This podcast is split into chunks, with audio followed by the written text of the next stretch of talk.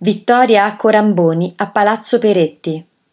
Trasferitasi a Roma durante l'infanzia, si fece presto notare per la sua bellezza e a 16 anni, nel 1573, sposò Francesco Peretti, nipote del futuro Papa Sisto V.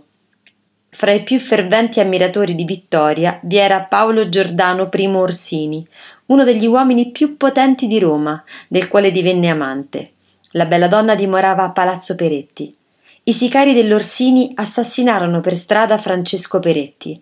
L'Orsini fu subito sospettato di essere il mandante del delitto. Una volta che Vittoria fu libera dal vincolo matrimoniale, Paolo Giordano la sposò clandestinamente, ma il vincolo fu annullato d'autorità. Fu imprigionata in Castel Sant'Angelo e infine esiliata a Gubbio. Nel febbraio del 1583 poté ritornare liberamente a Roma e il 10 settembre a Bracciano i due amanti celebrarono nuovamente il matrimonio, che però fu ancora annullato.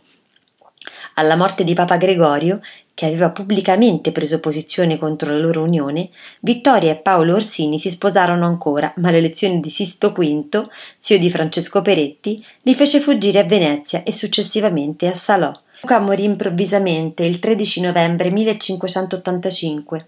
Si dice che fu fatto avvelenare da Francesco de' Medici, lasciando in eredità il ducato al figlio di primo letto Virginio e i rimanenti beni alla vedova Vittoria.